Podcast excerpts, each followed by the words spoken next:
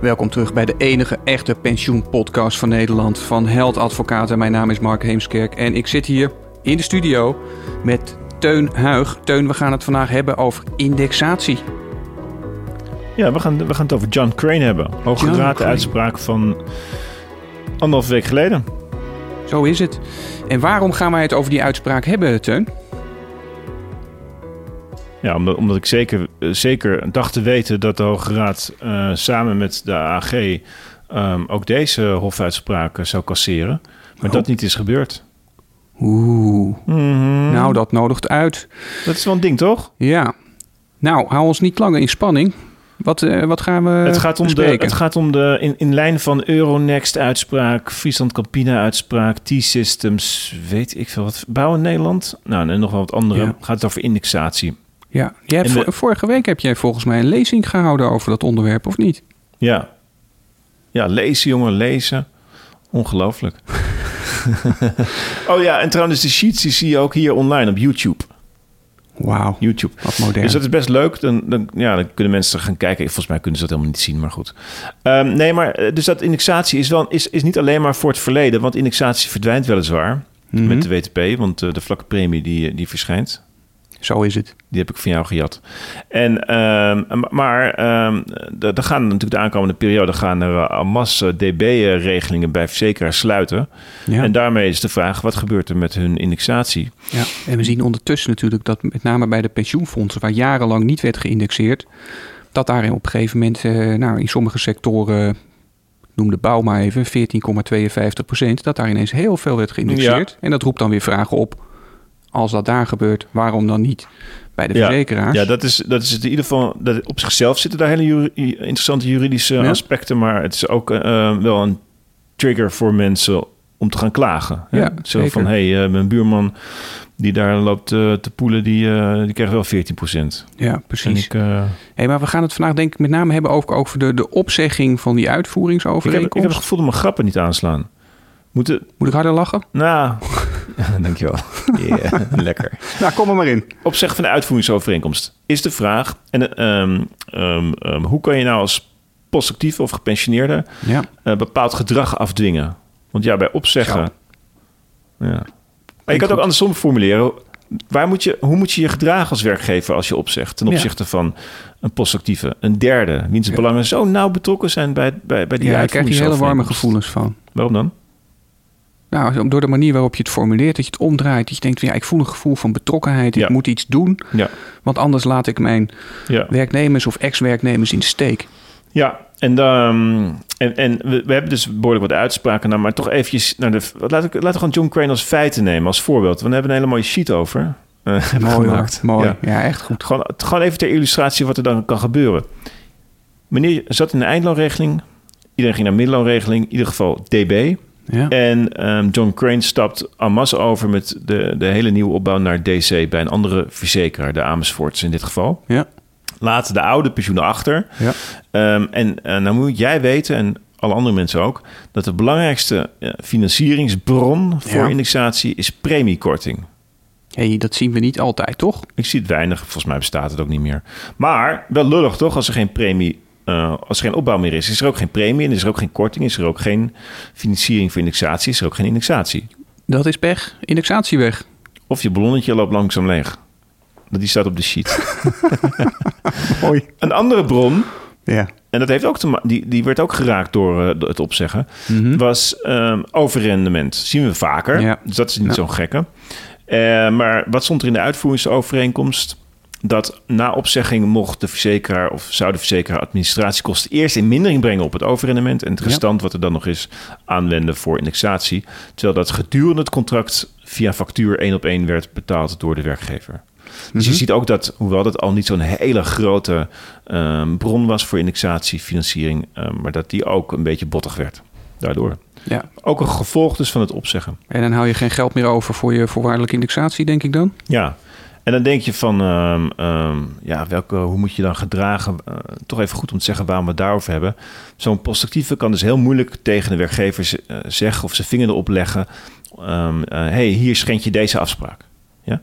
Dus er staat bijvoorbeeld in dit, in dit contract, kunnen we ook even laten zien. in Ja, wat mooi. Wat goed dat je die sheets hebt gemaakt. staat dus, Je indexatie is, Ja. staat in het pensioenreglement, is afhankelijk van de beschikbare middelen. Ja. Van een, er is een toeslagdepot eh, en die wordt gevoed door, wat ik net zei, premiekorting, overrendement. En als het voldoende is, dan wordt daaruit geïndexeerd. Nou, op zich, naar de letter van de tekst, Ja. je zegt op als werkgever. Ja. En die, het is niet zo dat die postactieve kan zeggen, ja, dat, daarmee schend je dit of dat. Ik bedoel, er is nul premiekorting, dus verleende premiekorting, ja, daar wordt niet door gevoed. Mm. Dus er is daar geen wanprestatie, want het is er gewoon niet meer. Ja. Overrendement is er nog steeds. Ja. Er staat niet ongekorte overrendement.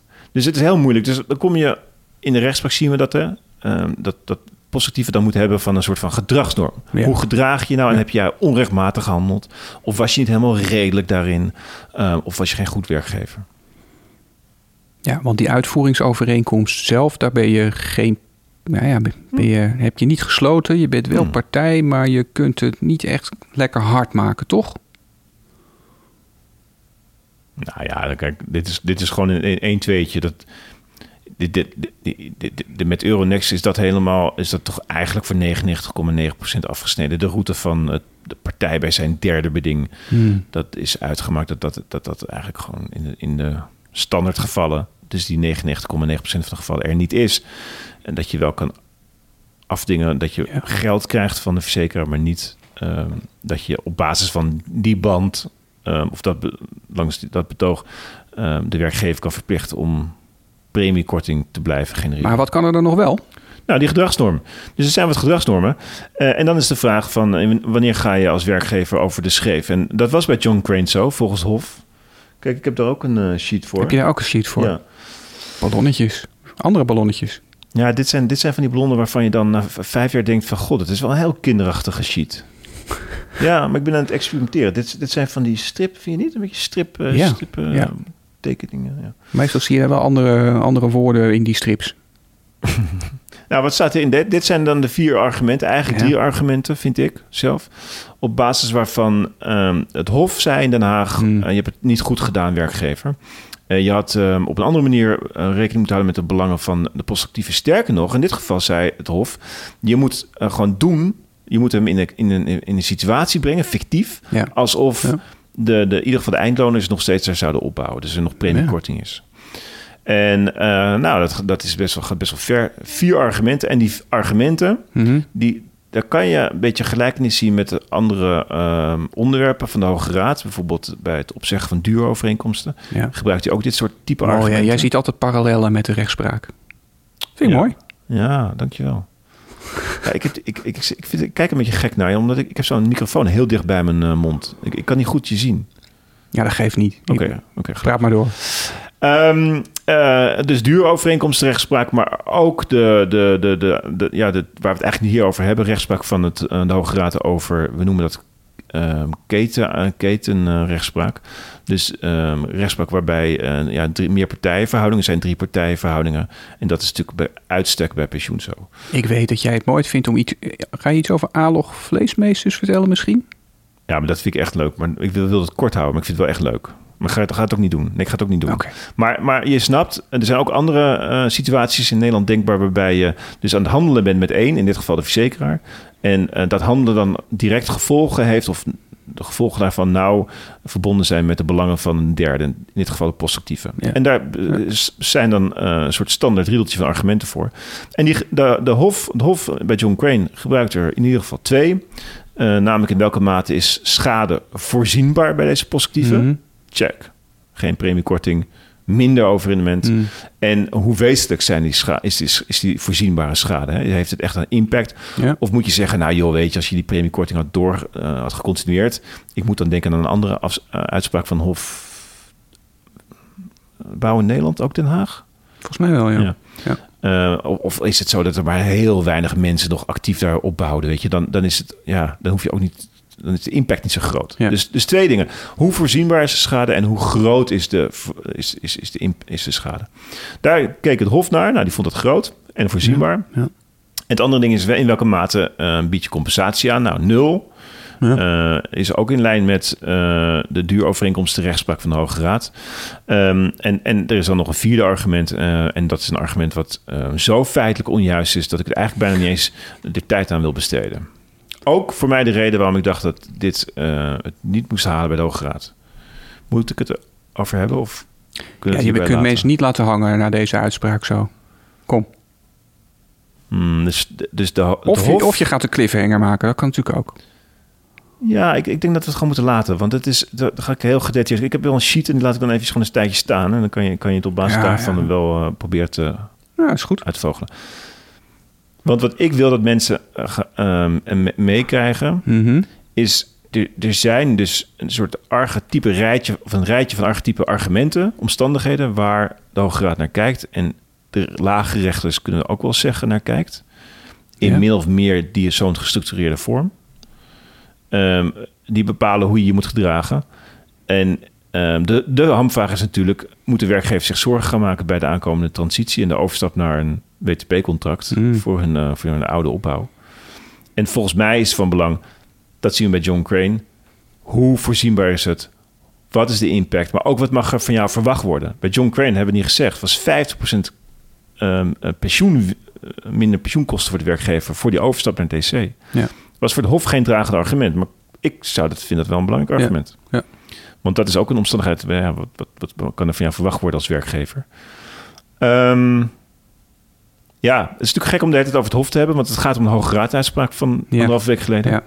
Nou, eh, misschien goed om te verklaren waarom hebben we het zo over het Hof en niet over de Hoge Raad-uitspraak zelf. Ja, nou ja, omdat, het, omdat de Hoge Raad eh, eigenlijk op dit punt, dus hoe moet je gedragen, er niet op ingaat. Die zegt dat is een, een, een feitelijk oordeel en daar ga ik niet over. Ja, dus dan laten we het oordeel van het Hof in stand. Ja. Daar komt het dan op neer. Wat vind jij daarvan? Waarvan? Dat, dat de Hoge Raad dat doet op dat aspect? Uh, wat ik daarvan vind, ik, ik vind het jammer. Want je wil eigenlijk zoveel mogelijk duidelijkheid. Hmm. Maar ja, eh, je weet ook dat de Hoge Raad natuurlijk beperkte bewegingsruimte heeft om iets van feiten te vinden. Dus misschien is dat wel weer begrijpelijk. Super. Nou, hey. zullen we het uh, hierbij laten? Dan gaan we een volgende keer komen we terug met meer of minder indexatie. Zo is het. Leuk weer, Mark. Ja, bedankt voor het luisteren en kijken. Graag tot de volgende keer.